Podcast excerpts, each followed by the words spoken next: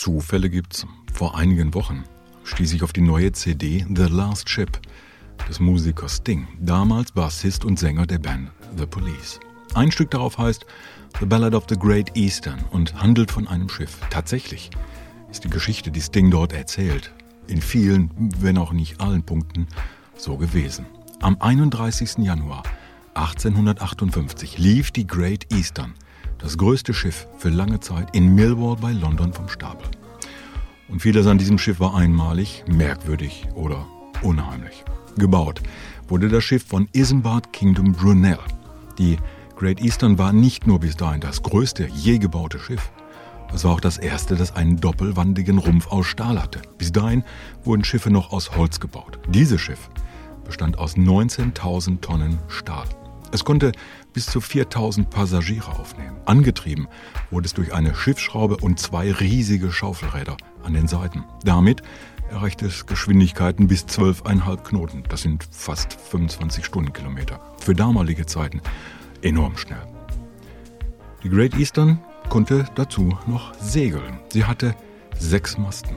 Noch ein Rekord. Mit den 15.000 Tonnen Kohle, die es laden konnte, hätte es einmal um die Welt fahren können. Alles in allem war das Schiff technisch seiner Zeit um 50 Jahre voraus. Und für mehr als 40 Jahre sollte es das größte Schiff der Welt bleiben. Wirtschaftlich war die Great Eastern ein Debakel. Die Kosten für den Bau waren schon sehr hoch. Bis zu 12.000 Männer und Kinder bauten an dem Trumm. Andererseits gab es überhaupt gar keinen Bedarf für Schiffe dieser Größe. Zwar waren damals nur Schiffe die Verbindung Europas in die Welt. Schiffsreisen wie heute als Kreuzfahrten waren noch kein Thema. Aber das Scheitern des Projektes hatte noch ganz andere Gründe. Eigentlich sollte die Great Eastern schon am 3. November 1857 auf Fahrt gehen. Aber wegen technischer Probleme und des Brechens einer Kette bewegte sich das Schiff nur um einen Meter Richtung Wasser. Dabei starb ein Arbeiter. Das Schiff wurde versehentlich mit Wasser und nicht wie üblich mit Champagner getauft. Erst Wochen später, eben am 31. Januar 1858, gelang es, das Schiff mit Hilfe der Flut und unter Einsatz hydraulischer Pumpen zu Wasser zu bringen. Isambard Brunel erlitt am Tag vor der Jungfernfahrt des Schiffes einen Schlaganfall, von dem er sich nicht mehr erholte. Er starb wenige Tage später im Alter von 53 Jahren. Bei der Jungfernfahrt im September 1959 explodierte ein Dampfkessel. Mehrere Matrosen kamen ums Leben. Im Januar 1860 starb der Kapitän, als er im Sturm mit einem Beiboot der Great Eastern im Hafen von Southampton kenterte. Bei der ersten Atlantiküberquerung waren aus Angst vor Unfällen nur 35 Passagiere an Bord. Im September 1861 riss eine Welle beide Schaufelräder ab. Am 27. August 1862 lief das Schiff vor Long Island bei New York auf ein Riff.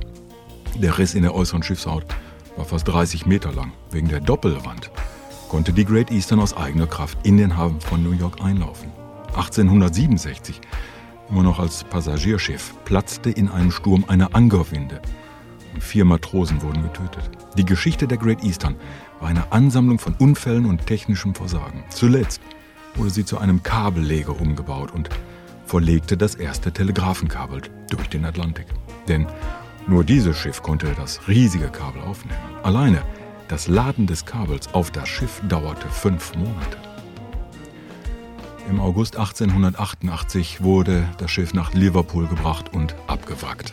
Gerüchte, nach denen beim Abbruch in der Doppelwand die Skelette zweier Arbeiter gefunden wurden, gehören vermutlich in das Reich der Schauermärchen. Zumindest gibt es bis heute keinerlei Belege dafür.